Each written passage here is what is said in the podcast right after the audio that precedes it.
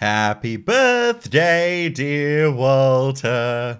Happy birthday to you. Hip hip hooray! Aw, thanks, James. But you know it's not my birthday, right? That was months ago. Remember? You got me the Lord of the Rings gift bundle. Amazing present, by the way. I, I use a lot of those cards. Yeah, I know, but I've decided to start celebrating half birthdays with more presents. Here, open this one. I think you'll really like it. James, you really didn't need to get me a present for my half. Oh my god, it's a lightsaber! Yep, and guess what? I've got one too. Want to play Jedi? Hell yeah, it's the best half birthday ever!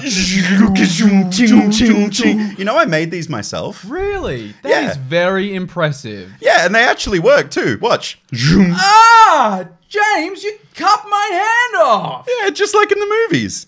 You cut my hand off! Maybe I should put a warning label on it, like keep out of reach from children. You're not even going to apologize for cutting my hand off? Right, well, I see what a good friend you are. You know what? Why don't we just complete this whole thing? Cut my other limbs off, chuck me in a volcano, and drape me in black leather. I don't want to be friends anymore. All right, give me the lightsaber back. You will not take her from me!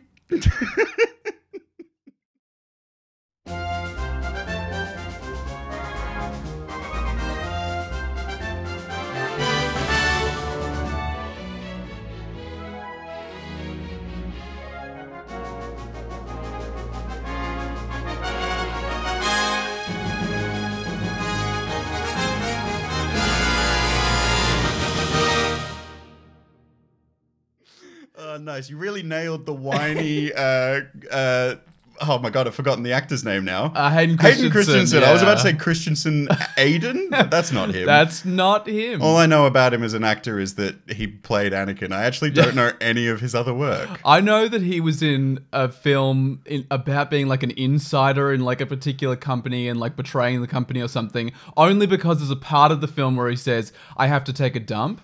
And then they've they've edited this is fantastic I'm edit. assuming edit over Anakin. There's a fan- yeah. a fantastic edit online of episode three of Star Wars called like Revenge of the Sniff or something like that. I think I've Good showed it to you before. And Is this? Oh yes, the sock. Yes, so there's Yeah. like a whole bunch of quotes from there that are fantastic. But one of them is that um, Anakin goes, sorry, Padme goes, Annie, I'm pregnant. And it, Anakin smiles and goes, I have to gotta take a take a dump. this is a happy moment. Um, welcome to the Get Commanded podcast. It's the GCP brought to you by POG, Palms Off Gaming, sponsor of this podcast. We're all uniting forces to help you to have better games of Commander. I'm your host, Walt. And hello, Commander players. I'm your other host, James, and I think we genuinely forgot we were recording a podcast just, then. I think we were recording a very different podcast. yeah, That only you, we usually listen to. yeah, where we talk about movies and all that kind of good stuff. But look, I know we got to get to the actual podcast, but before we do, I did want to quickly highlight Palms Off Gaming. I know we say it at the start of every episode, but um, you guys might know because we've shouted it out before. But we are now with an affiliate program with Palms Off Gaming, and because we're very good friends with them, they are giving us a whopping 15% discount to pass on to you guys. Mm-hmm. This is a huge percent discount. So you can go to palmsoffgaming.com.au forward slash hashtag get commanded to get 15% off your purchase. The best thing about this um, whole web link as well, which will be linked in the show notes, is you're not only getting amazing card sleeves, binders, deck boxes, you're also supporting the Get Commanded podcast. And that's Yeah. that's what you're really doing it for, right? Not to just get the sick new blackout sleeves that they've released. You were gonna buy the sleeves anyway, Exactly. so you might as well use our link and uh, and get yourself a sweet discount and support us at the same time. So it's palmsoffgaming.com.au forward slash hashtag get commanded. But we do have an incoming transmission here, so we better get to that. It's from the deep depths of the galaxy, from the Space Commanders. It's time to get commanded. In Magic the Gathering sets, mechanics and commanders cannot ever be included thoughtlessly, as there are larger forces at play beyond limited. However, some strategies in the commander format are underdeveloped, and additional support may be needed in the form of new cards. All right, theory, mm-hmm. general theory. Yeah. The Space Commanders are actually Hasbro, and they own Wizards of the Coast, and they're trying to up Wizards' profits. and they're just they're literally just asking us, Us. what what what will sell off the shelves. What will you idiots buy?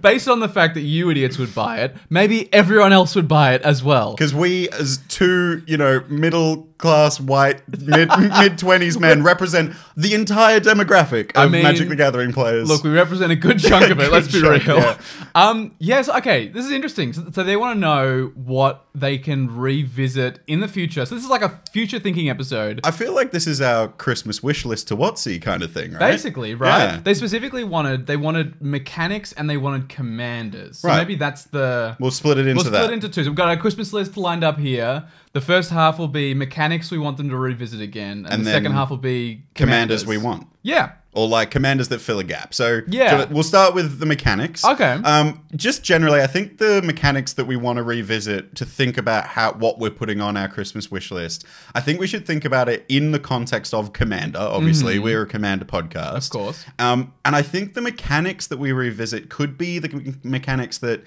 add some juice to commanders that just aren't quite there yet. So like good in the 99 kind of thing. So Mm. Right. like you know, maybe there are already legendary creatures that exist and that could be a functional commander, but them revisiting the mechanic in a set where the mechanic matters or something like that Right. will help this become a viable strategy in commander or it could make a whole new strategy in commander. Oh, I have one that immediately comes to mind because Mm. I have attempted to brew with this mechanic before, and there are like commanders that are fine to brew it with, Mm-hmm. but there are just not enough of the cards to put in the 99 that like the deck even works. Mutate.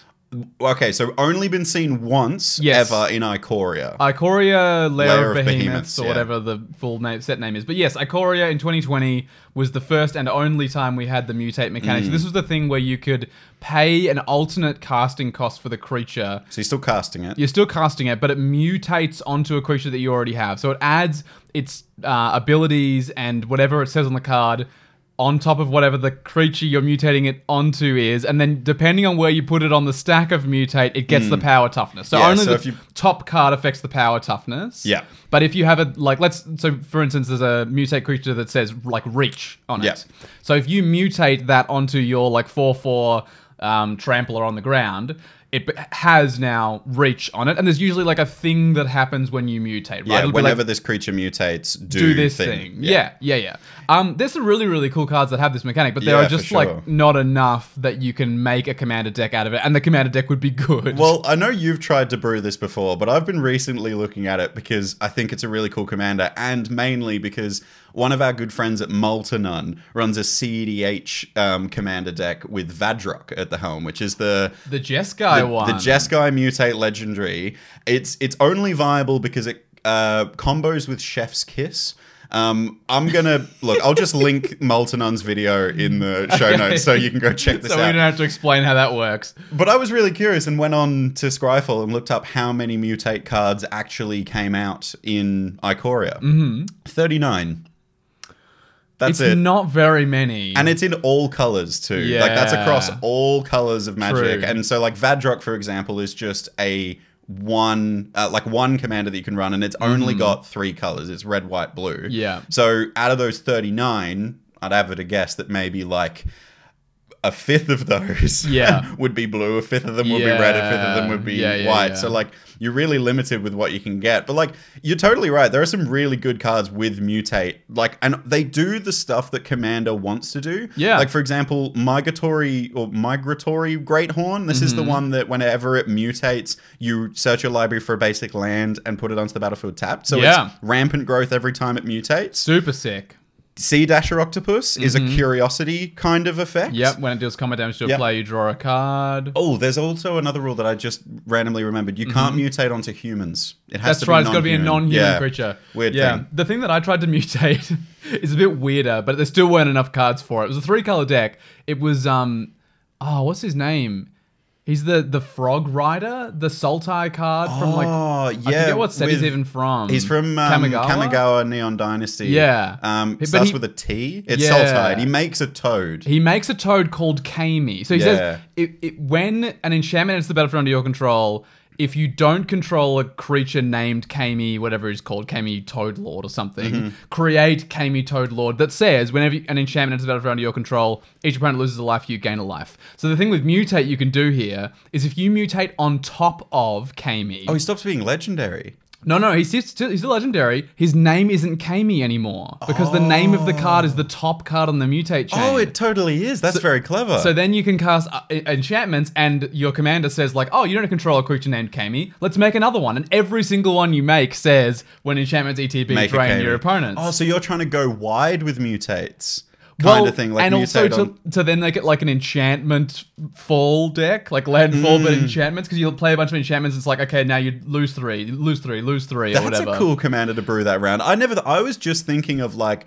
Vadrok, Snapdax, and the the ones, ones we that saw. have mutate that are legendary. Yeah, yeah, but there's that's like really cool. There's totally other commanders out there that you could play mutate in the 99 of. But yeah, when I tried to brew this deck, this was three color. Keep in mind, this Yeah. is Sultai. This was green, blue, black. And to be fair, green and blue, green and black, sorry, probably had the most mutate cards that I saw on Scryfall. I'd say so, It was probably yeah. the most common. And even then, by the time I cut the ones that straight up did like nothing, like because there are mutate cards, like in any mechanic that they Mm. print, that are just like commons that suck. There's one called like Porcuparrot, which I really liked the art of. I Yeah. thought it was sick, but it also it's like a mutate card that says tap it deals X damage where X is the number of times this creature is mutated. Yeah. I'm like, if I'm mutating something, I'm probably gonna want to swing with it. Yeah. Like I don't want to be tapping it for stuff. Stuff like that was just pretty bad. Yeah. Anyway, like I, I found by the time that I had like enough mutate creatures that I could mutate Kami and enough enchantments that it would work, the deck just straight up didn't work at all because the, I needed more mutate creatures. But when I was adding more mutate creatures, I was making Yeah. the deck so much worse because I was having to include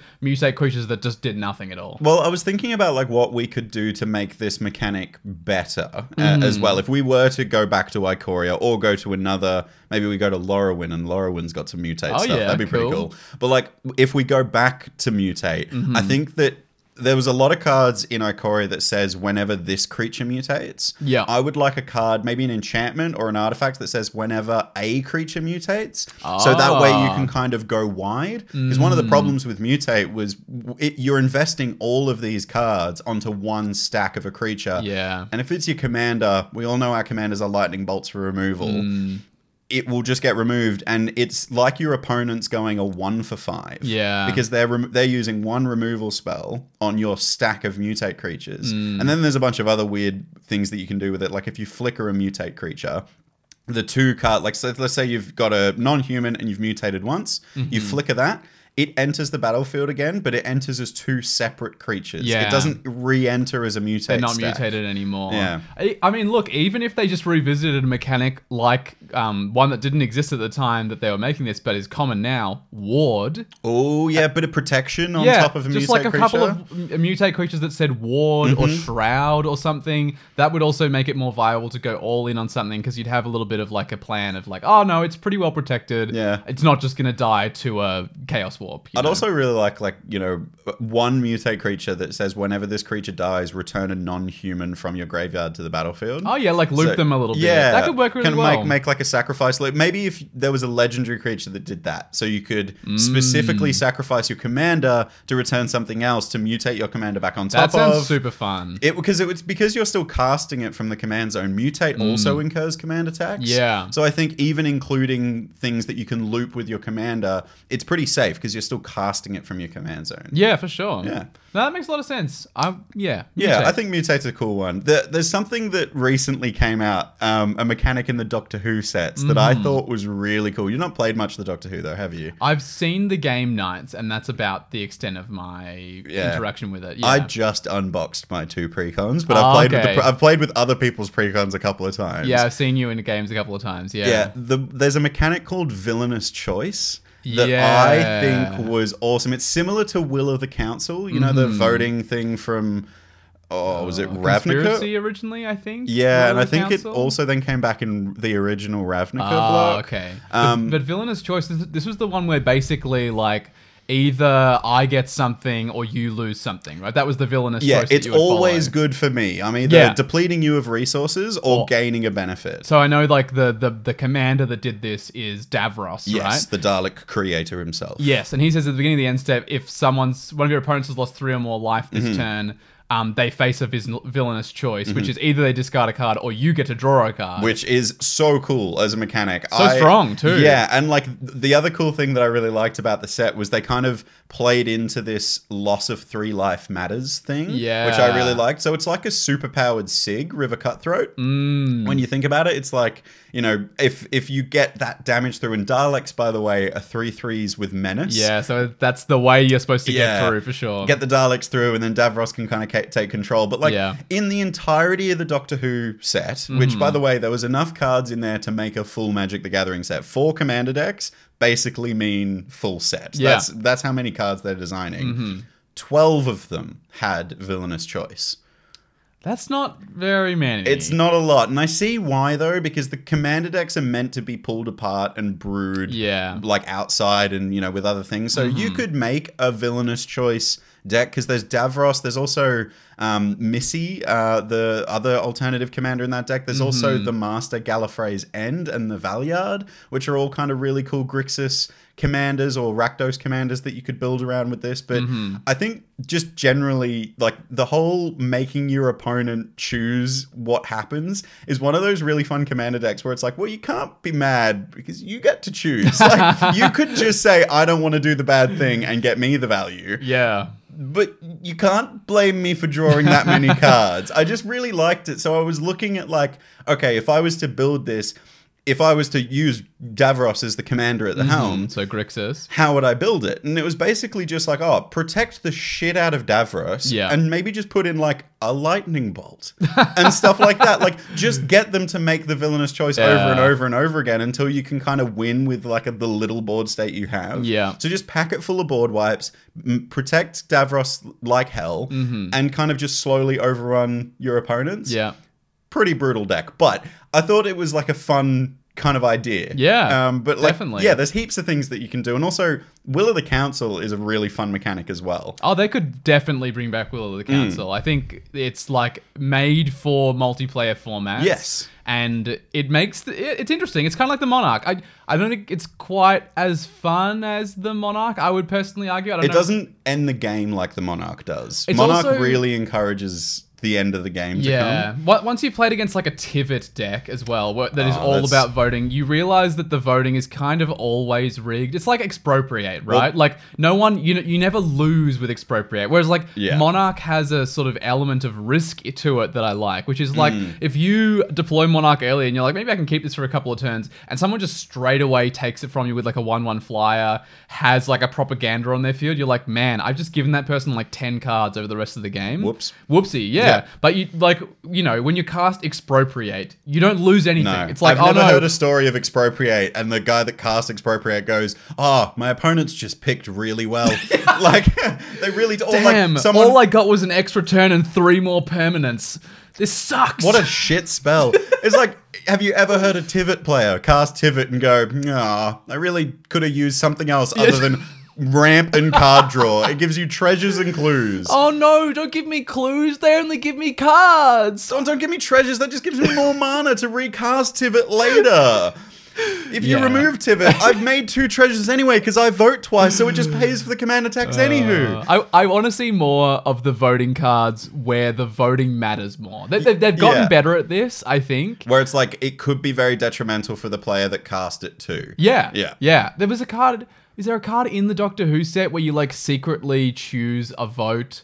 There's totally one in the Chaos deck, I think, where you Mm, yeah, each player secretly votes and then you reveal the votes and like someone gets domed for three times the number of times that thing got voted. And then someone gets to draw a card if they received no votes or something. if they vote for the particular thing, you draw like five cards. Oh, so you draw some number of cards. It's bizarre. But like, yeah, if you're oh, you discard your hand and then draw a certain. Mm. I think it's a wheel. But like, yeah, the risk is like, oh, if if there are people who don't wheel, they might take like nine or Mm. twelve or something. And so there's like actually an element of like, what are other people going to vote for? What should I vote for? Like, I like when that is the element of the voting, and I would be so happy to see more of that. I would love to revisit like the whole mechanic uh, in like a main set like we were kind Will of the saying. Council, just like, yeah, in a will the council even if it was like will of the council and villainous choice because i think they're kind of comparable Mm-hmm. um, they're kind of making your opponents make a decision Yeah. i really like those mechanics because I, I would like there to be a commander or maybe even just cards that say whenever your opponents make a choice like whenever whenever your opponents choose something you get to do something or Hmm. they get to choose again or every player that gets to vote votes twice or something like that I like the sound of that because also there are cards on them that say like target opponent Choose two, chooses. two. Like Yeah. like um even like um flame of Anor, the new is it Yeah, burn yeah. spell it says choose two Yeah. all cards like that you can either draw two discard two deal five damage or destroy a target artifact i think the other mode Yeah. is so like anytime you have a modal spell and you have Hmm. to choose something yeah if there's a kind of revisit to voting and people choosing stuff maybe the voting and choosing thing could be a fun thing to play on Well, I was thinking even with the choosing, you know, you could have cards like um like FAF, Fact or Fiction. That says like Oh, choose. So you could that's stack so- your ca- deck full of cards that give your opponent a choice. They don't have to be Will of the Yeah. Council, but you could have like cards like Hostile Negotiations is the new black sick. Fact or Fiction. That would be a super sweet deck. And the seventh Doctor from the new Doctor Who set Uh-huh. also has like a weird choice thing involved. Right. Um, whenever I think whenever you attack or whenever the Doctor attacks, Uh-huh. you basically put a card from your hand face down. Yeah. And your opponent chooses whether it's a higher CMC than the amount of artifacts you control or a lower CMC than the amount of artifacts control right. if they get it if they get it right, you don't have to reveal the card, um, but you can draw a card. So it's like a free card draw. But then there's also if they get it wrong, you can cast the card. So it's just this like kind of wild like. And the other thing is you can pair it with like a bunch of the Doctor's companions that make clues or Uh-huh. you know investigate, make treasures, whatever. Yeah, yeah. And there's this kind of fun little game you can play with yourself of like, oh, maybe I should sack a bunch of treasures down so I can sneak this low drop into play, or maybe I should build up my treasures to try and trick my opponent and sneak this 11 drop into That's play. That's fun. Cool mechanic. You can't feel bad about that. No, and I also love the Moxfield names that come up when people build decks like this, like you did this to yourself Yeah. dot deck. it's true. Um, I reckon a, a mechanic I'd like to see again. We've kind of seen it intermittently in very like it pops up on cards and often commander cards like individually, Mm. but it's not not been given like a set in a while.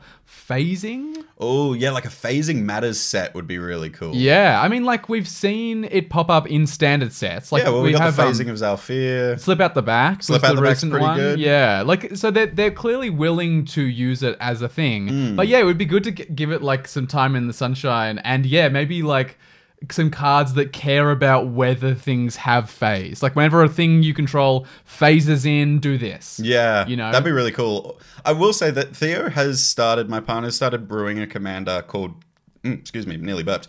Um, King of the Oathbreakers. Uh, it's one of the Lord of the Rings legendary creatures. It's a Mm-hmm. This the Orzhov. black white one. Yeah. Yeah, and it says whenever a spirit you control phases in, create a 1 1 spirit. But it also says whenever a creature you control becomes the target of a spell, phase out. It phases out. Ah. So basically, the whole point of the deck is that you kind of target your own spirits to phase them out to make a board full of spirits and then win Hmm. with like an anthem or spirit type effect. It's fun. Yeah, It's, a very fun design. There's also some really old, weird cards from like, you know, fourth and fifth edition that say target any number of creatures you control. Yeah, and suddenly that's instant like- speed. phase out your entire board. It's like weird old style Teferi's protection with this commander. I don't actually know what the rest of the text on those cards does because the only reason they're in Theo's deck It's is just because they say choose any number Yeah, of yeah probably- target any. It's It's probably wild. like um each of them is now a golem until end of turn. Like just like completely Irrelevant text. cards. Yeah. That's so funny. I will say that phasing is one of the mechanics that we could safely revisit for Commander as well, because like you said, we've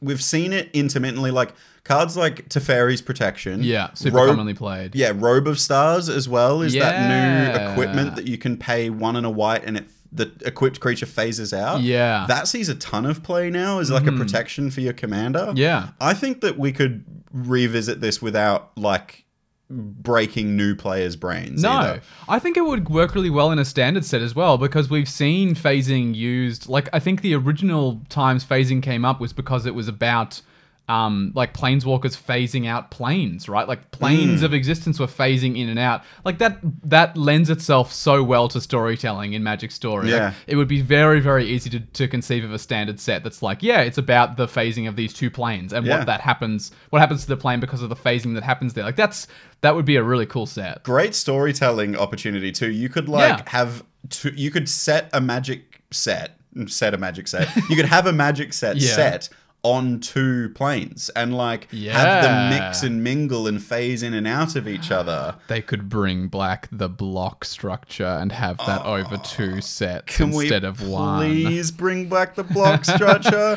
I want to see two two set blocks would be cool. I Yeah. understand like three set blocks. People were like, it's too long. We get bored of it after a while. Two set blocks could be really cool, especially for these big story beats they've been writing these we, days. we did have two sets for the ones on Innistrad, Crimson Vow, and Midnight Hunt. That's true. We could see something like that. that was a again. wedding.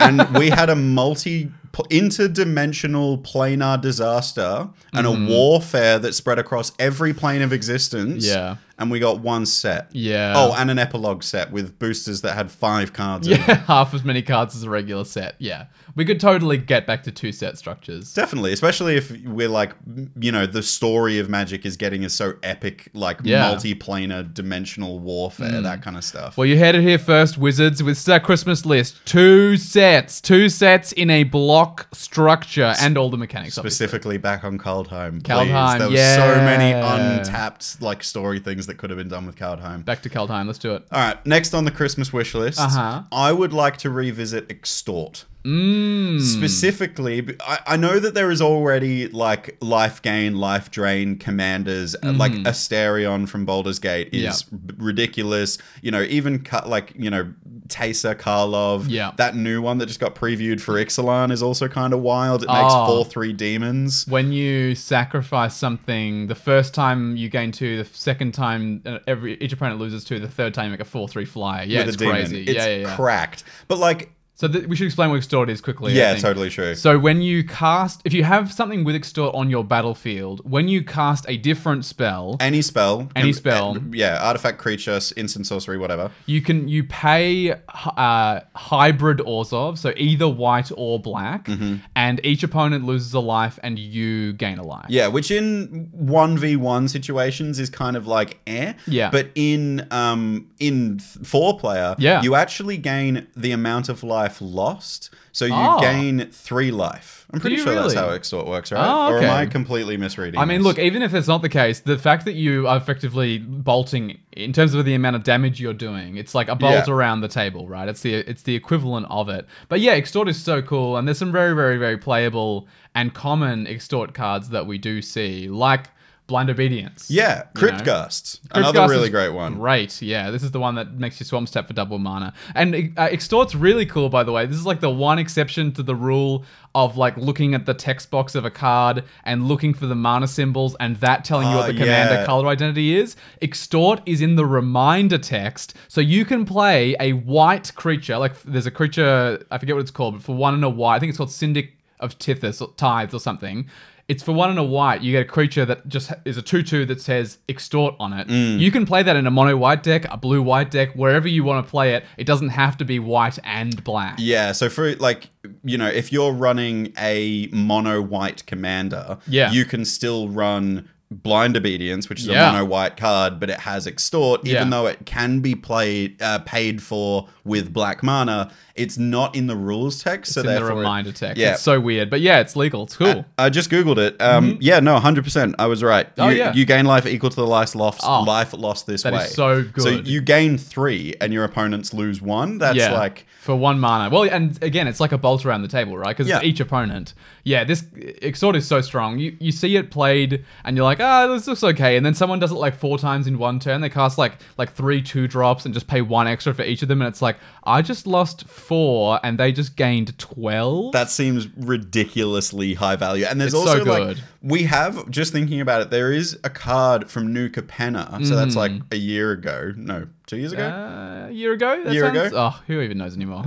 Since 2020, I forgot what year it I know, is. right? but um, sorry, the life insurance card Mm. from New Capenna. It's like a whenever a creature your opponent controls dies, you create a g- treasure, or gold It's a treasure, I'm treasure, pretty sure, yeah. and it also has extort on it. yeah. And it's just like a pretty cool mechanic that you could just slap on to any relatively decent card Yeah. to make it a little bit more powerful. There's also an incredibly cool top end, which I've always wanted to play around because I have one in my collection, but I've never found a deck for it. Mm-hmm. It's called Pont or Pontiff of Blight or Ah. Blight of Pontiff. I've, yeah. I've just put this into my aristocrats deck, my Mardu Nice. aristocrats deck. This is I the sick. six mana creature that says creatures you control have extort. Yes. And so basically, extort is kind of like exalted, where it it stacks, right? Yes. So if you cast a spell and each of your creatures has extort, you could pay. Like, let's say you have five creatures, you could play hybrid Orzhov five times, and each opponent loses five, and you gain fifteen. it's kind of nuts. and that's just from casting one spell. Yeah, and it's it's basically like taxing yourself, but giving yourself so much other value from it. Yeah. I mean, you could like storm off and do this if you Yeah. have like a way to, you know. And there's also like, I think it would be like cool for those combo players that are looking for ways to win with infinite mana. Like if you can hmm. infinite mana cast reiterate combo, Yeah. and infinite mana pay for extort, you win the game. That's fun. That's pretty cool, right? It's a- That's a cool combo. It's a fun win con Yeah. for sure for infinite mana. Yeah. I think I think there's like a deck strategy that could be built around extort if Yeah. we had more cards that did it. Because yeah, the only cards that are playable are Blind Obedience and Crypt Ghast. Tithe Drinker is one that yeah. I see a bit of play. Yeah. but like Ponza Blight, I think you could play that in your Mardu list. You, you're generating quite a bit of mana, and you're kind of a grindy deck. You want to last for a long time. Mm-hmm. Yeah. but. I can. I never found a deck for Pontiff of Blight. Yeah. Is it Pontiff of Blight or Pont Blighteth? Pontiff of Blight. Right. Okay. Yeah, yeah. I had that in my head completely backwards. I couldn't remember what it was called. Happens It's- the best of us. But it's also like a three-seven body as well. Yeah. memory, it's a weird creature. I think it's definitely the the thing that Extort has going forward that some of the mechanics we've mentioned so far don't is that it's very easy. I mean, we saw with life insurance, it can just be snuck into a commander product very easily. Mm. Yes. So they can just like this. This is one that doesn't necessarily need to have a set of extort cards. No. They they could just go. All right, every third commander deck that comes out will just like chuck an extort Chuck card in there. a couple of cards in there. Here Yeah. And there. Yeah. Put in a life gain deck. It's right. sweet. Next on the Christmas list. Uh huh. I want to shout out a mechanic that I think people are sleeping on 100%, which is Melee. oh yeah. This is um the card that I play with Melee is Adriana, Captain of the Guard, which is admittedly one of the better versions Oh, of it. that's the legendary Boros commander that says creatures you control have melee, yeah. right? Yeah. So Melee is a mechanic that says when a, a creature with Melee attacks, for each other creature you attack, uh, each other player you attacked this combat, the creature gets plus one plus one until end of turn. So the, the the really great thing about this for commander is it incentivizes swinging wide. Yeah. is like the very Boros thing, right? so you could get plus three, plus three Yeah. if you're swinging at all of your opponents. across the board. And Adriana, Captain of the Guard, is like probably the best version of this because it gives your other creatures melee as well. Hmm. So yeah, when Adriana, when you swing, and even if Adriana doesn't swing, if it's on the board and you swing at your three opponents, yeah, everything gets plus three plus three. Well- it can be a win con in the right deck. one one soldiers effectively can be read as three three soldiers in combat. That's Or four fours. yeah, four fours. Yeah, Yeah. true. Yeah, Really wow, good. That's yeah. Play if you're swinging at all three opponents, it gets plus three plus three base power one one. Yeah. four four. James can do math. Everybody. they've um they've actually recently added a one off one of these that I've been meaning to pick up for a while. I forget what Mm-hmm. it's called. It's called like Sky Knight Legionnaire. I might be remembering wrong. It's like Sky Knight something that says it's got Lieutenant, the, another mechanic which would be cool to see again. yeah, which that's is the, one at the beginning of combat. If you control your commander, do what the lieutenant ability says. Yes, there's Yeah. like one card that doesn't do it at the beginning of combat, but most of them say at the beginning of combat, Yeah. blah blah. Um, this one says Lieutenant. If you control your commander, creatures you control have melee. Oh, that's pretty cool. But it's a three mana body. So Adriana's five, which is probably fair. So th- paying three to get plus three plus three across the In board is- 99, is yeah. pretty great. I'd like to see the whole like because I think the the um conspiracy set had Monarch, had Melee, Yeah. had a lot of this stuff. I reckon we should just revisit that whole kind of way of playing multiplayer Magic. Yeah, just like a multiplayer specific set. Yeah. Like, like a one off, like not a Commander product and not, not, a Commander Masters, No. not that kind of stuff. Because yeah, the Commander Masters draft environment is, in my opinion, getting better every single time they do it. Yeah. Commander Masters um two, no, Oh, Commander Legends, Commander. Yeah, Legends yeah, yeah. was Well, the draft environment. They've effectively done great. three Commander draftable sets now, right? They've done Commander Legends, Commander Legends, B- Battle for Baldur's Gate, and Commander Masters, and all of those were draft environments for Commander, right? And they're getting so much better. Like the, Yeah. the addition with um, Commander Masters being able to pair, or basically monocolored legendary creatures and planeswalkers having partner, Yeah. made the draft environment so cool. I Yeah. really liked that. But yeah, if we revisited a multiplayer set that kind of cared about Monarch, cared about Melee, cared about all Yeah. of these kind of like caring that you have multi, more than one opponent, Mm. I think we'd get some really cool interactions where you, we could get cards that say at the end step, if you attacked all of your opponents, because remember, if like you have an opponent that got knocked out, then you've got two opponents, you've got two people to swing at. That's it good. says like if you attacked all of your opponents, you get to draw a card or something like Yeah. that. It really incentivizes you to swing out and swing aggressively at all players. I mean, at, at this point, are we happy to just say we want to see Conspiracy 2? Electric Boogaloo, yes, hundred. I would 100% be happy to just see Conspiracy 2 and just, yeah, chock it full of mechanics that care about more than one opponent. Encore, even. I love Encore would be sick. love the Encore mechanic from Commander Legends. Your Araumi deck is one of your favorites. Oh yeah, absolutely. It's it's just so fun. It's like you can't feel too bad about it, you know, because you No. Mm. have to have a certain number of opponents. Like it gets worse as your opponents get eliminated. True. I, I like mechanics that care about your opponents staying in the game. Imagine combining melee creatures with Encore. Because Yeah. you would have to attack with. That's really cool. Yeah. That's really cool. Hundred percent. I do think we've got like commanders that care about attacking already. Like you can think of like Wolf, uh, Wulfgar of Icewind Dale Yeah. Mm-hmm. and Isshin Two Heavens as one. All of these commanders like double attack triggers. So Yeah, if you've got like um, Exalted, that stuff doubles. Yeah. That incentivizes you to attack. What I really want here is incentivized to go wide. Yeah, and I and think attack melee. multiple opponents. You've got you got the nail on the head. Melee is the right way to go for that. yeah, for sure. I mean, even like what's the um Boros legend? Uh, what's it? Nahiri that cares about attacking. You draw a card for each opponent you attacked this turn with Oh an equipped creature or and something. And then you can pay. I think it's a white mana to unequip an equipment and give it indestructible. to end turn. Yeah, yeah, yeah, yeah. It's not Akiri line slinger. That's the one that gets no a power creep. I think it's Nahiri. Oh, look, I can't recall no, exactly. it's Akiri. Akiri. Akiri. I think it's Nahiri's sister, maybe Who cousin, knows? I think th- long oh, lost related mum. She's Kor. Is is Nahiri a Kor? Yeah, person? yeah. Oh, okay, Yeah, okay, yeah. okay. It's That's why they got like the, the porcelain Yeah, gray skin. it's very cool design Yeah, I, yeah, I like Zendikar as a Yeah. set. We've visited it enough. Have. but yeah, It's a cool place a cool to set. go, definitely. Well, we've talked about a lot of mechanics, and it's been going for quite a while already. I reckon it might be time for a thrifty interlude. Yeah, thrifty interlude. So we've got lots of stuff to talk about, including all those legendary creatures that we want to see for our Mm. commander decks. But before that, we're going to hear a little something about a thrifty card. And as is tradition, I will be performing a monologue. And this week, it's the Cowled Merchant with some new wares. James, would you like to read the card we're featuring this week? I sure would. Another mechanic on this card that we could totally revisit was Mm. in Ikoria, but we could go back there again. I mean, it's been three years. Yeah, yeah, exactly. So it's Edge of Autumn. For one and a green, you get a sorcery. That's the mechanic I want to revisit. So You do not want to visit Sorcery Speed again, you liar. Instant. Actually, there was a new, very off um, subject thing. There was a new card spoiled today for um, a new artifact Yeah, yeah, for yeah. Ixalan. Yeah, yeah, And it's a one and a black, and you can tap and sacrifice, I think, an artifact creature or something else Yeah, yeah, yeah. to, draw a card. I saw this, but it's only was- as a sorcery. Yeah, I was like, oh my god, this looks sick. Only as a sorcery. Never mind. Yeah, I don't care. James yawned when Yeah. he wrote that line of text. Never mind, threw it in the bin. Um, Edge of Autumn. It's one and a green for a sorcery. If you control four or fewer lands, search your library for a basic land card and put it onto the battlefield tapped and then shuffle. And it also has cycling, sacrifice a land.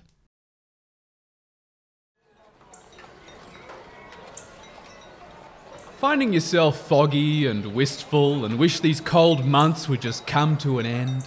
Even worse, are you finding yourself living in that future time rather than the here and now? Introducing time itself! I suppose I've introduced that before. Scratch that. Introducing the knowledge that time is constant and variable. All times can be now in the human subjective experience of anti chronological phenomenology, even next month. But you knew that. What you didn't know is that all times are accessible from this current moment if you give your mind a moment to slow down. Slow down. Live in the future and leave your body in the now, like when you're really sad. Or when you're really happy? I don't know. Imagine that everything you do is meaningful, but you don't understand why yet. Anyway, it'll be autumn soon. Oh no! Uh, imagine you're a huge flightless bird! That's way more amusing! For me, get budgeted! Budgeted! budgeted. You know what I really like? We got more Thrifty Thursdays lore here. Uh huh. It's confirmed that he progresses through time chronologically because he's already referenced and the fact that he's introduced time itself Uh-huh. already and he knows us as an audience. Mm. I think there's some lore to be uncovered here.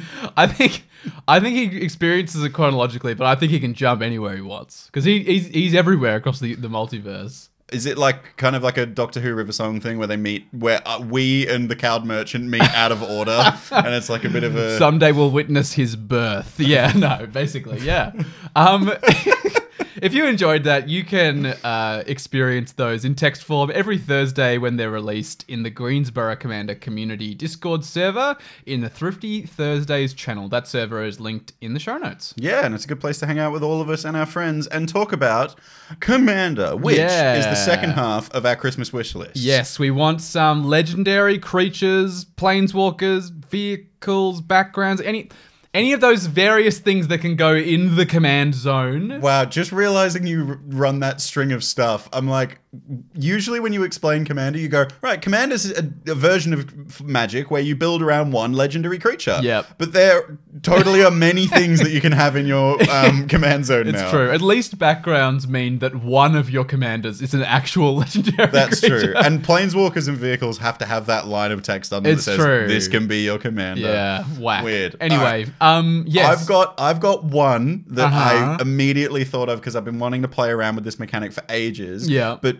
bloody Wizards of the Coast started spoiler season for the Fallout Commander decks and ruined my whole thing. yeah. I want an energy commander. Oh, and lucky me, Fallout New Vegas, or no, whatever the Fallout the Fallout's commander sets decks that they're doing. We're getting basically Fallout decks like they did with Doctor Who. And like with Warhammer 40k, like Yeah. the commander decks themed around a non-magic IP with magic cards in them. have you ever Yeah. played Fallout? No. Neither have I. No. My partner's obsessed with it. And I know one of our listeners, Brad, is a huge Fallout fan. He's still playing the mobile game that they brought out like years ago. Okay. And got like big for a bit. And I think he's probably one of four that are still playing it. Massive multiplayer game. Uh-huh. Four people. yeah. Um. I mean, look at this. You know, you're like uh, fingers on the pulse when you think to yourself, like, "Man, we haven't seen this in a while," and then Wizards do it, and you're like, "Yeah, Yeah, I was right. I was right." Uh, but it also Gavin hurts.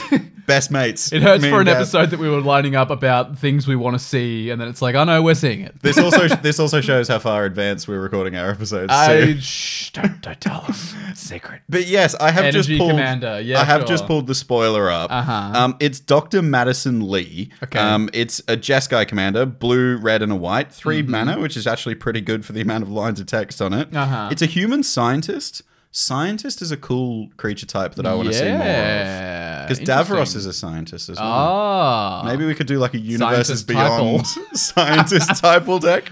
helmed Anyway, by Albert Einstein. No. Brilliant. That would be hilarious. Universes within Earth. um, it's a 2 3. Uh-huh. It's got a bunch of text on it, but it says whenever you cast an artifact spell, you get an energy. Uh-huh. You can tap it, pay an energy. Target creature gets plus 1 plus 0 and gains trample and haste until end of turn. Okay. It also has tap it, pay 3 energy, draw a card. Cool. It also has tap it and pay. Five energy. Had to count the amount of energy. I know they put they there. lay them out in a row. Yeah, don't they? five Yeah. energy. Return target artifact card from your graveyard to the battlefield tapped. That is a cool energy commander. That's fun. I mean, it's not giving you any energy, right? So you you, You have to. This is the pay. No, whenever you cast an artifact spell, get an energy. So Oh, it, it's never mind. incentivizing like a Jeskai. And guy artifacts. Yeah. that sounds fun. that I mean, does sound really cool. I know nothing about how flavorful or on point it is, but that seems like a great commander. But like, how many energy commanders have you ever seen? I mean, zero. Zero, Yeah, but- aside from this one, now, um, one. One, one. I've seen one. But like the Aether Revolt set was the set that we got. It was set on Kaladesh with all the the Aether um, born creatures, but also the Aether is like the energy. I believe the Kaladeshians convert mana into Aether, which is like Okay. their, the thing they use to pilot all their or fuel all their Yeah, vehicles and yeah, creations right. and stuff like that. Uh-huh. And there were 71 cards that cared about energy, made energy, or used energy from the set. Wow, so that this is already a significant up on the numbers we looked at for like mutate. For Yeah. instance, this is du- like double the number of cards mutate has. Exactly, but there was no real viable. I guess you could be like, I'm going to play Atraxa. Energy. That's just Oh, boring. yeah, Because you I can mean, you can proliferate energy cannons. But the the problem is that, like it's boring to use a commander that could do so many other things. and do so many other things better than it Yeah. does energy. like Atraxa, you can build a proliferate deck, you can build an infect deck, you can build a planeswalker deck. All of those work because it just says proliferate on them. Mm-hmm. It's much more interesting brewing around a legend that specifically cares about the thing. So yeah, I, I mean, great that they've printed one. Yeah. but I want to see more energy commanders and maybe just more energy in general. I know we've already talked about mechanics, but I'd be happy to see it again. I'd be happy to see it again too. I think if you are to print a legendary that cares about energy, you would probably need to up that 71 cards because like Yeah, 71 is- again is across all five colors. So hmm. Jeskai, I assume that in the Maybe Fallout decks we'll 50 get cards or something, but it'll get more Yeah, of them. Yeah, exactly. Uh, it's probably the kind of thing that needs. Maybe the Fallout decks will do it, but yeah, it's the it's like the cycling deck they made as part of Commander 2020, right? Like they had a, a couple of reprints of the cycling cards, but they also just added a bunch of new ones because they were like, Mm. look, we can give you a, a cycling commander, but in order for you to have some tools to play with, you're gonna need a few more cards. you could also play Edge of Autumn in that deck as well. A Hey. oh no, you couldn't because that'd be illegal. It's a Jeskai deck. Oh, you totally can. well, I was thinking like when, when you're talking about when we revisited cycling for Ikoria. Yes, yes, yes. We could- you yes, we you could bring play that back, Yeah. 100%. But like, I think the the reason why I want energy as a commander Mm-hmm. is because I've I've talked quite a lot about how Magic the Gathering at heart is a resource management game. Yeah. And energy is just one more resource to manage. Yeah. It's like another thing that, you know, your opponents can't deplete it. Mm. It's really hard for your opponents to deplete, so you have to manage your energy resources quite well for like I'm building them up or using them now. Yeah. And I think that commander that we just looked at, that scientist that we looked at, was a really good example. Like you can tap it and pay one energy to do a little thing. Yeah. Or you can tap it to reanimate something and spend a lot more energy. Or three energy to draw a card. Yeah. I kind of like how that plays out in a commander game because it's like, Mm. oh, I could go really quick and fast with little bits of energy and kind of shoot little sparks, or I could save it up and try this like turn 12 hmm. explosion, win the game on turn 12 kind of thing. Yeah, I like energy as well as a mechanic that, yes, it's something you have to keep track of, but also it's something you're keeping track of that your opponents can see. Yes. So they might not necessarily know your lines and know how you're going to get energy and how much you're going to spend. You could be like, oh, you've got a lot of counters. Yeah, they can just look over and be like, okay, you've got 20 energy there. Like, I've got to do something about Yeah. this because I know your deck is built to utilize this resource. Hmm. So I like it being public knowledge in that way. Mm. But yeah, I for think sure. that would be a sick a mechanic to revisit. But yeah, legendary creatures that care about energy. Yeah. Maybe we just go back to Kaladesh. Maybe this wish list is actually just what sets we want to revisit and what planes. In our, our new two block structure wizards, we Yes. told you two block structure. also something we'd like. it's true. Um, a commander I want. I really want to see. There's a bunch of these already, but none of them are good. I want to see a spirit type commander, but that does the things that spirits do. Because we just spoke about the fact that Theo's built that phasing spirit type Yeah. commander, but that's not really a spirity thing. It's not so so like having looked at this a bunch of times myself and attempted to build spirit decks a bunch of times.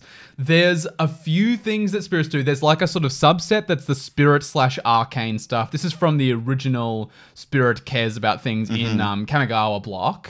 Mm-hmm. The original. Kamigawa block. Yes, the block structure, block structure, block structure. um, the, in that block, there was things that cared about like, arcane spells, which was a subtype of instance. Yep. And there were, or maybe sorceries. As Uh, well. I think they there were just subtypes instants. of sorceries as well. Okay, 'cause you can- sorceries. You can splice some things Oh, onto arcane spells. so you That's can right. cast. Splice onto arcane was like another thing. Yeah, you can splice onto. That'd be a cool mechanic to Yeah. revisit. Anyway, so, so there's like a, a subset that care about casting spirit slash arcane spells. That's fair. Mm-hmm. There's a there are like valid commanders that care about spirits dying. There's like a little bit of a thing of spirits going to the graveyard Well, like, and triggering stuff. Kokusho um, Yeah. is like a really good example So of this. again, the OG Kamigawa cares about that kind of a stuff, and they've added support for those kinds of decks. What they haven't done is cover everything else that spirits have done since then. like across the multiverse. Well, yeah, because spirits pop up pretty frequently, and Yeah. they very frequently do the same things. They care a lot about tapping stuff, and Mm. they care a lot about flash.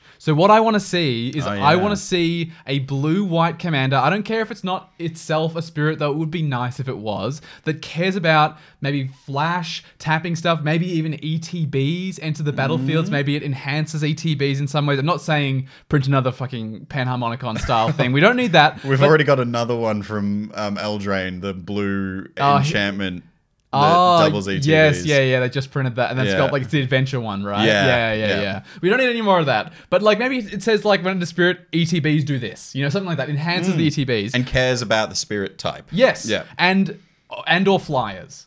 It doesn't have Yeah. to care about flyers because spirits already have flying. Flying is already very good. You don't need to buff that so much. But yeah, I want a, a commander that cares about some combination of tapping things, flash, and ETBs Sure, sure. specifically for spirits. And I just feel like the ones we have so far, so th- for reference, the ones that I've been looking at and have tried brewing before, there's Millicent, which is the one from uh, Crimson Vow Commander, I want to say. Cares about um, your spirits dying, being put into the graveyard. There was another face commander from one of the commander products that also Ranar, I think, from um, Ka- Kaldheim cares about casting things from exile. It basically Yeah. was a foretell. It was a foretell deck first and, And a it spirit made- deck second. and it made spirits when you cast spells from exile. right? Yes, Yeah, it did. right. But but that deck again, this is like the the the support is there. Like it's making spirits, it's doing spirit things, but it's not supporting the spirits you want to play. I've talked about this before, but like I don't like when you build a deck that cares about a creature type but doesn't want that type in the deck. You know what I mean? Like Mm.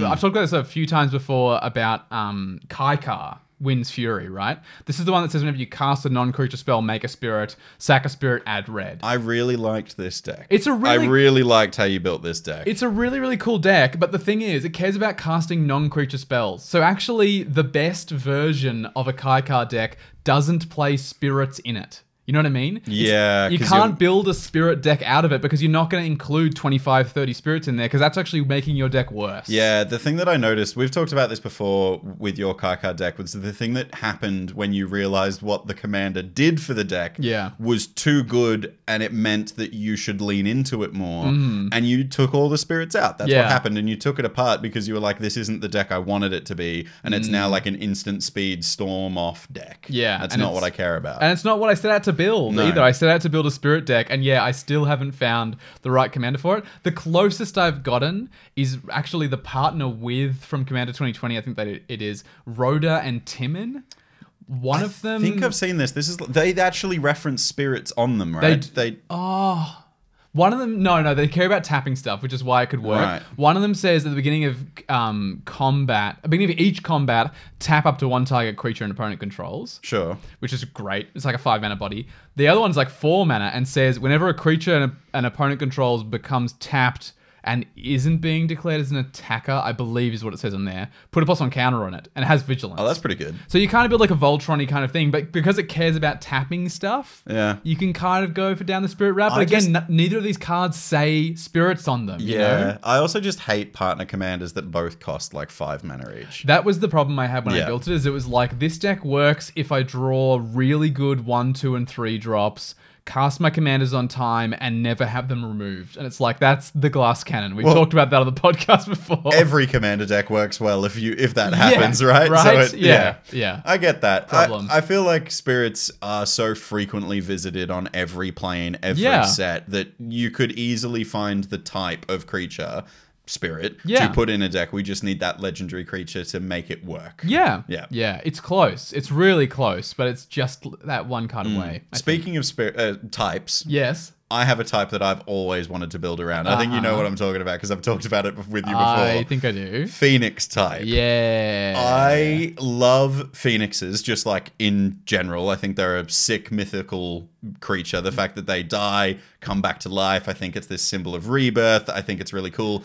If anything, I'll probably end up with a tattoo of a phoenix at some point. Yeah. I think it's really cool. But they if- demonstrate like they're one of those things that has ported across from like mythology into magic so seamlessly because they've nailed the flavor. yes, Like, well, they, they die and come back. yeah, And they usually come back fiery, hasty, come back in tapped and attacking. yeah. Like, they care about instant sorcery. So like Yeah. most most really good Phoenix decks care about you like bolting stuff, and it's like how cool that a Phoenix rises from fire. yeah. you know that you is have to burn to get the phoenix back. it's so cool. Yeah, I think the flavor of Phoenix is incredible. The the problem is there are only two legendary Phoenixes. Phoenix Phoenixi? Phoenixes. Phe- Phoenixes. Phoenixes. It's Phoenixes, right? yeah, That's right. Yeah. probably. But I'm assuming so. it doesn't matter. Most but there's only two legendary phoenixes Uh-huh. that exist. There's Yeah. there's one called Otharri Sun's Glory, but that actually cares about the rebel creature type. oh well, that's It's- that's that's a write off. We're not going to play that in our Phoenix it thing. literally like gives you two two rebels Uh-huh. and all that kind of stuff. So it's Yeah. not actually going to build a Phoenix deck.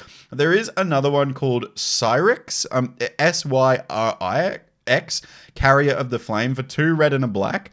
It's a three three with flying and haste. Love that for a Phoenix. Uh-huh. yeah. At the beginning of each end step, if a creature card left your graveyard this turn, target Phoenix you control deals damage equal to its power to any target. Then it says, whenever another Phoenix you control dies, you may cast Syrix from your graveyard. So, firstly, Okay. I've looked at this commander a bunch. Yeah. I've been kind of pining over this commander for a while. I think it came out in New Capenna. Yeah, New Capenna. Yeah. Um, and I've been pining over it for a while. The problem is, all the Phoenixes that exist Uh-huh. are like two or three power, maybe four. Uh, so the whole that line of text where you're like trying to burn with powerful phoenixes Yeah.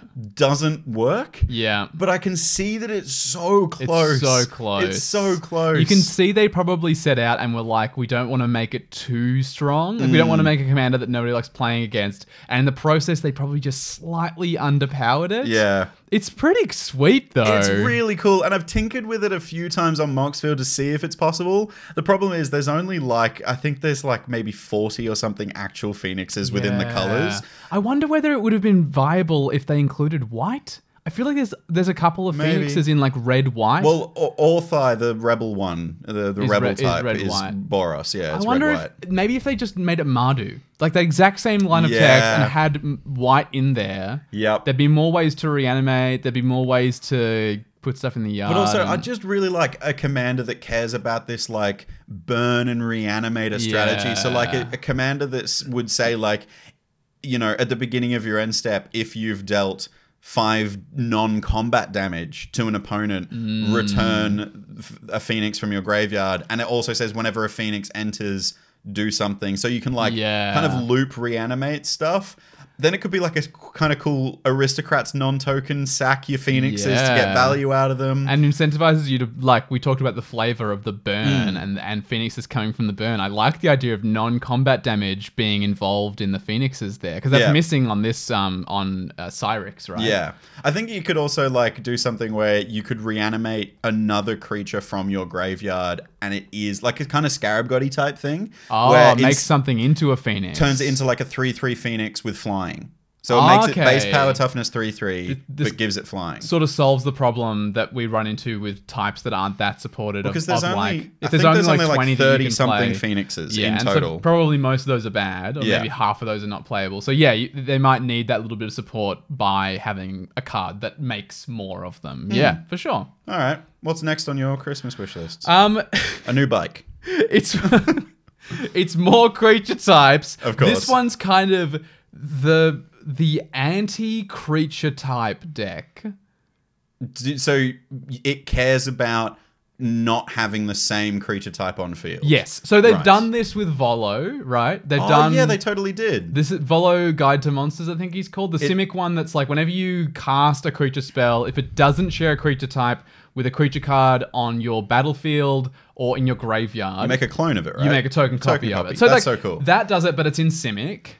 I want like a five color, to be honest, thing. Mm. I just like realized there's like they've printed quite a few cards now, and I, I've done some Scryfall searches for this, and I've built the the sh- very very bare bones shell of what this deck might look like. There are a lot of cards that say like non-human, non-angel, Oh. non-frog on them, non-juggernaut. You're so right. I actually just thought of a, a card that I recently took out of my Liesa Shroud of Dust deck because I misread it so hard. Mm-hmm. It's the it's the Bolt land from um, Zendikar Rising. oh, the white one. It gives it makes a bunch of angels. Makes two angels with vigilance and non-angel creatures you control gain indestructible until your next turn. Correct. Why non-angels I if know. you make angel? It's like that's such a weird like the angels coming down to save you kind Yeah, of thing. yeah. Like I get that theme, I get it, but like that's such a weird line of text. But a deck that kind of would play on that would be really cool. This is like the anti-typal typal. Like I've talked about the typal Or like the deck before. type decks Yeah, where people like play like captivating vampire and then a bunch of changelings and like steal Yeah. stuff because that cares about vampires. I'm, I'm saying the opposite, right? Like all Sure. these different cards they've they've balanced by saying non-frog, non-human on them to make them a little less busted. If you had all of them in the one deck, I like and it. a commander that cared about all these different creature types that you're playing, they could be kind of sick. how would you how would you word it? Like like maybe uh I think the Volo wording works, but I, I don't like clones. I think clones are a bit boring. making token copies of Yeah.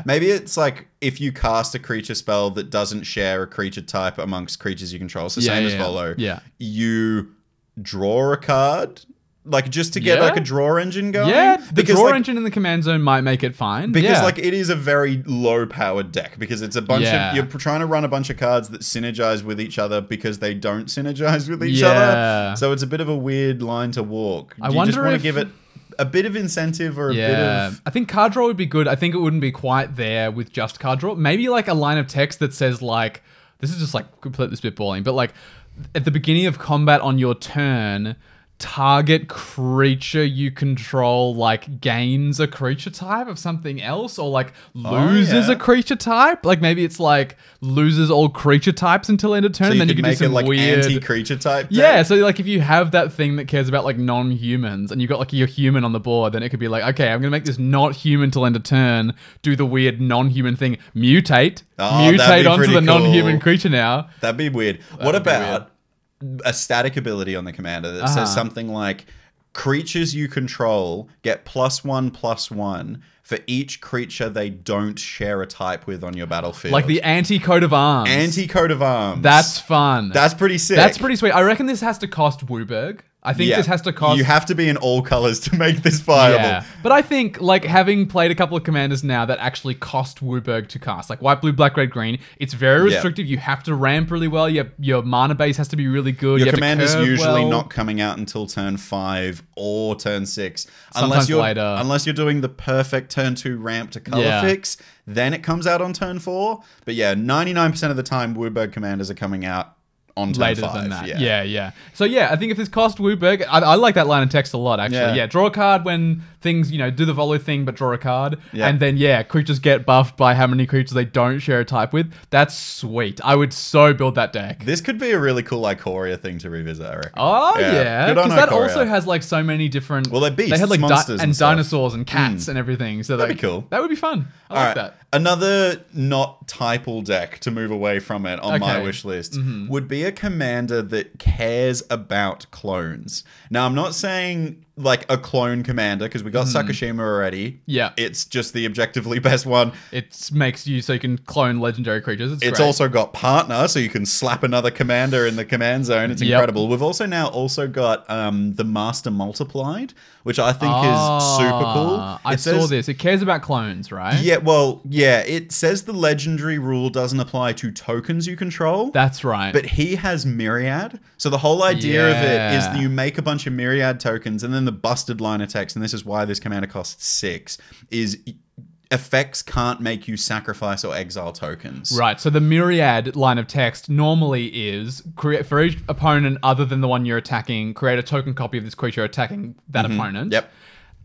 Sacrifice them at the end of combat. So the whole point of this commander is that you swing with the master, make two tokens of him. Uh-huh. They stay because the legend rule doesn't apply to them. And then you don't sacrifice them Yeah. because you can't sacrifice tokens. Super sweet. The wild thing is as well, the tokens also have myriad. So next turn, you're exponentially growing the master. Oh, I never clocked that. Yeah. That is busted. I kind of want to build it as Yeah, well. But like that's the, very you. The thing that I'm talking about and the thing that I want because that already exists. Uh-huh. What I want is a commander that cares about you cloning stuff, not Right. like of your own stuff. I would like it to care about your other your opponent's stuff. So like a commander Oh. that says like creatures you control that share a name with a creature an opponent controls get flying or get like get a buff of some kind because I think it, or maybe like at the end step, if you control a creature with the same name as an opponent, draw a card, or maybe it's like for mm-hmm. each creature you control with the same name as an opponent, draw a card. Yeah. There's also like cards like Evil Twin, for example, that's like a clone,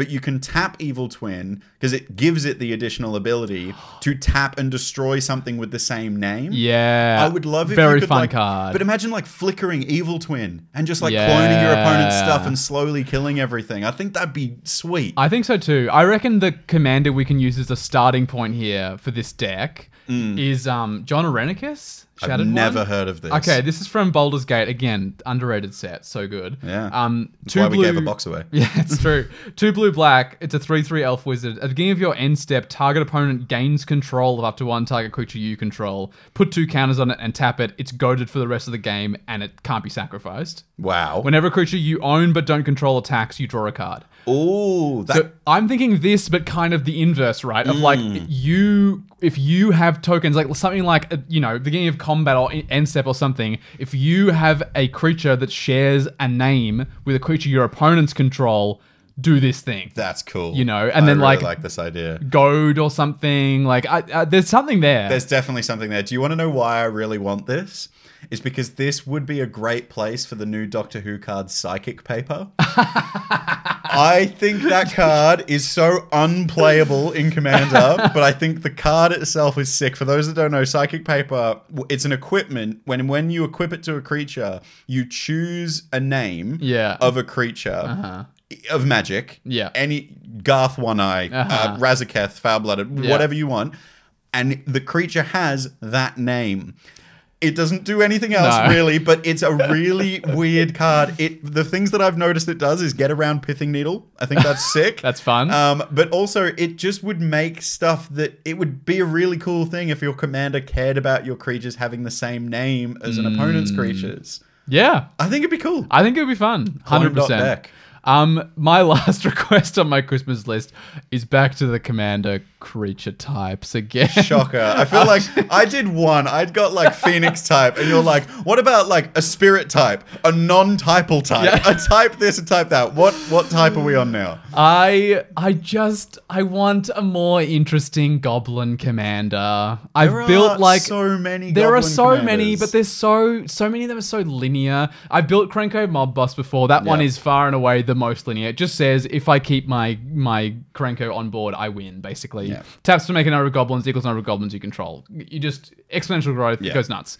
I built Wort the Raidmother. That was a really fun spell slinger deck. Didn't really care very much about goblins.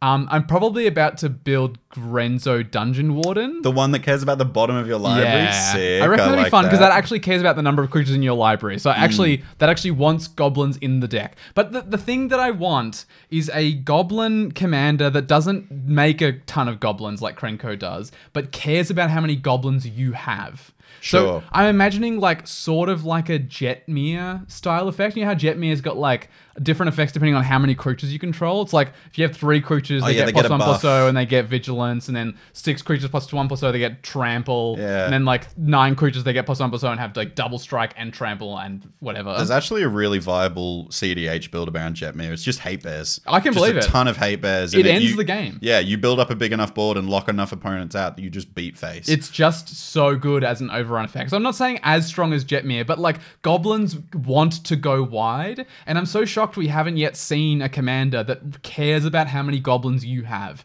I just I so badly want to see it. I'm thinking maybe it has to be red. Probably Hmm. black is the next color I would add, but I'd love to see like a Jund goblin. Yeah, well, like. Wort the Raidmother would. What, what would go in Yeah. then? You also get access to like um, Vexing Shusher is a Oh, cool yeah. like goblin card. There's a couple of other like green red goblins. Oh, Goblin Anarchomancer is really Yep. sweet in green red. So they've green done, red spells cost one less. They've done That's green pretty red a sick. few times. I just I, I want to it to care about what goblins do. This is very similar to my problem with spirits, right? Like there are commanders that theoretically care about this creature type, but I don't think they care about what the creature type wants to do. I also know? think it's a bit of a flavor thing as well. You want it to be a flavorful, like you could run Hylda of the Ice Crown or whatever it is for your Spirits spirit deck. that taps a bunch of stuff. cares about things being tapped, but, But it's not a spirit. Doesn't Hild- say spirit on Hylda's there. A, like the queen from Wicked uh, Wizard of Oz, not Wizard of Oz. Um, Lion, the Witch, and the Wardrobe is the one that I was Yeah. thinking of. Yeah, like um, yeah. I don't think it's flavorful enough. No. I, I just thought of an uncommon creature, Uh-huh. which realizing you could make a PDH deck around this Uh-huh. if you wanted to. There you go. But it would be mono black, which kind of sucks looking at it. suck. But it's Sling-Gang Lieutenant. Have you seen this Oh, card? This is the one that when you sack goblins, you deal damage. yeah, right? it has a free sack outlet for goblins, which Yeah. thinking about it, maybe not so good in the command zone. yeah, too strong. maybe maybe just making this a legendary would be bad because you've also got like Pestilent Goblin, which has Oh, goes persists. in. Yeah, if you just add one a, thing of adding counters when they ETB, you go infinite. go All right, infinite. Yeah, maybe yeah. a version of this Yeah, for a legendary like creature. this, yeah. But the Sling-Gang Lieutenant ETBs makes two goblins, and then you can sack a goblin to ding someone for one, and you gain one. Yeah. It's also a four mana one one. I actually think that's kind of flavorful for, For a goblins.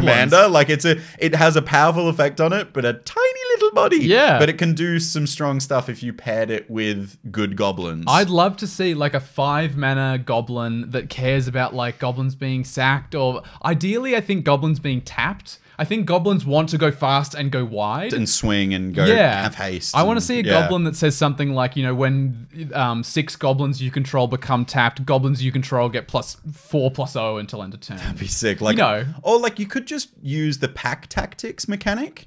Do you remember that mechanic tactics. from? I think it was the original Adventures in the Forgotten Realm. Right. There was like a pack tactics. If you attack with a creature, or if you attack when you attack, if you're attacking with six or more power, I oh, think it creatures you control total power six or more. Yeah, then you you, get do a the best- pack tactics thing. Yeah. yeah, maybe something like that. I- and pack tactics is super flavorful for goblins. As that's well. true. So They do they do chase around Yeah. in a pack. It's true. All right, look, with the amount of product Wizards of the Coast is producing, surely there is something out there for everyone, but sometimes not.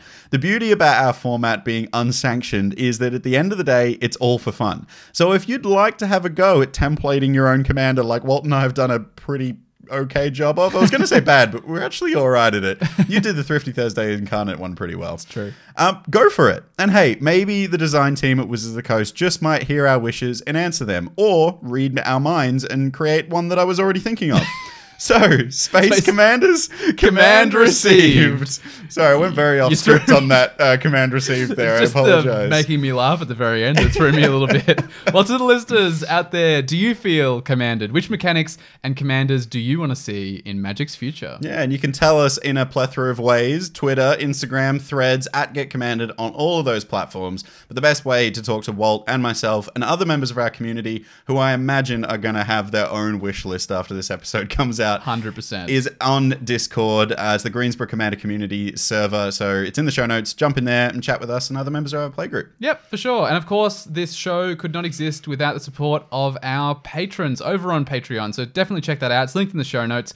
We'd like to thank our patrons Stella Tam, Fuzzy, and Bottomless Potamus. And we'd also like to make a very special shout out to Fletcher Cutting, who supports us in the Space Commander tier. You are the best. You are the best, Fletcher. And you know who else is the best? Palms Off Gaming, That's sponsor of this podcast. Look, these guys are, as you know, because we talk about them all the time, creators of some incredible deck boxes, sleeves, binders, and all that kind of stuff. Uh, but if you go to palmsoffgaming.com.au forward slash hashtag get commanded, you're going to get 10% off your purchase when you Mm. go to that link. It also supports us at the same time, which is really, really nice. But they've just released, like, as this episode is coming out, I think it's like a week ago that they've Mm-hmm. released them, the new blackout uh, sleeves that Oh, they've yeah. got. These are the ones that we got a little bit in advance. So we actually Yeah. have, have played with these a bit. This is what A Bit of product testing, actually. this is what my um the Thursday Incarnate deck, for those of you who remember from Thrifty 100 a little while ago, is in these sleeves. My CDH Niv Mizzet Parun deck. Really? Also, yeah, and I put I put Niv in these sleeves when we got the sleeves. so So, like a couple months ago now. Yeah, and they are still super clean, super Nice. strong, great shuffle feel, no cracks, and they're like I think they're like fifteen dollars on the site before our discount applies. So, So, they're, they're not going to set you back very far, and that is a that is a high praise from James to have put his very 100%. expensive CDH deck in there. So, So that you- is uh, palmsoffgaming.com.au forward slash hashtag get commanded. Check them out. Get some sleeves. for sure. Well, that's all the magic stuff, I reckon. So we better planeswalk Hmm. out of magic into somewhere else. I think it's my turn. I think so. We've been recording a lot recently, and it's all out of whack. So just you, you go for it. I'll- what what, what have you been doing? what have you been up to? Um, I've planeswalked here before, but I'd like to planeswalk back because it's completed now. Breath of the Wild. Ah, you I finally, finally finished, finished it. it. This is the original Breath of the Wild, not Tears of the Kingdom. No, because is- Walt plays video games out of order. out of order and very slowly. yes, it's true. I um, yeah, I finished it. I it was a little bit um anticlimactic. It's I'm so a- underwhelming, the final battle, right? I'm such a completionist, and I had like gone to I reckon like 95% of the shrines already. So I had Ninety-five percent. I reckon I looked up how many like I would need to visit that I hadn't already. And I think it was like eight or something. Wow. So there's like a hundred or some or something in How many game. Korok seeds did you have? Um, a lot. yeah, the Korok seeds. I got so like I'm the opposite of you. If we, if me and you were to play Breath of the Wild co-op, Mm-hmm. Yep. I would piss you off so much I can because I'd only be like, "Come on, let's go, let's go, let's go," and you're like, "Wait, wait." There's this rock I haven't picked up Yeah. yet. Straight up. Yeah. Everywhere I went, I think that was the thing I loved so much about the game is it incentivized exploration, right? Like so much of the things Mm. that would make your character stronger and would like you yeah well straight up would make your character stronger Yeah, you'd were only Mm. found by exploring like you have to go find that shrine when you see it it goes bloop bloop bloop bloop on your "What map. was that? I It's need to find it." yeah I gotta find it right now the Korok seeds same thing Yeah. yeah I really enjoyed all of that I I definitely over prepared for Ganon. I had the barbarian armor, which I went and found the full set of.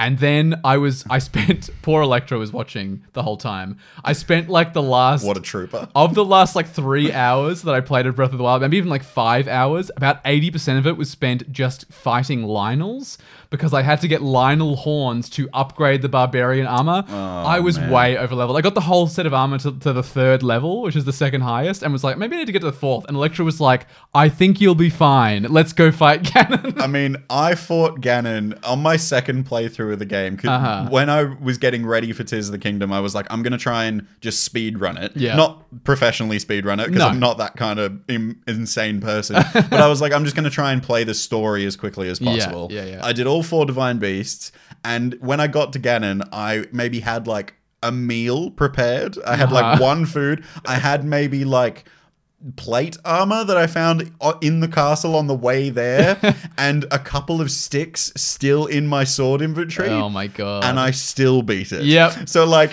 You were going into a, a knife fight with a military grade jet. Yep. Like Straight up. I had like every weapon that you'd possibly want to have. All my armor was like completed. I had like 10 like meals that would give you plus 8 hearts. Ridiculous. I was way over prepared. But it was it was a really really fun game and um I'm so happy that I picked it up, honestly. I've owned Are you going to play Tears of the Kingdom? I will. I don't think I'll play it yet. I It's still pretty pricey as well. I think it's still like 80, 90 bucks. This is the benefit of playing games about three years after releases. You can pick them up for about half price, especially when the next game in a series comes out and everyone's like, well, no one's going to want this anymore. Um, Breath of the Wild, 50% off. That's when I bought my copy of Breath of the Wild. yeah, I just did a recent uh, purchase as well. Well, it wasn't a purchase because it was free. Um, Gotham Knights just went onto the Oh. Xbox Game Pass.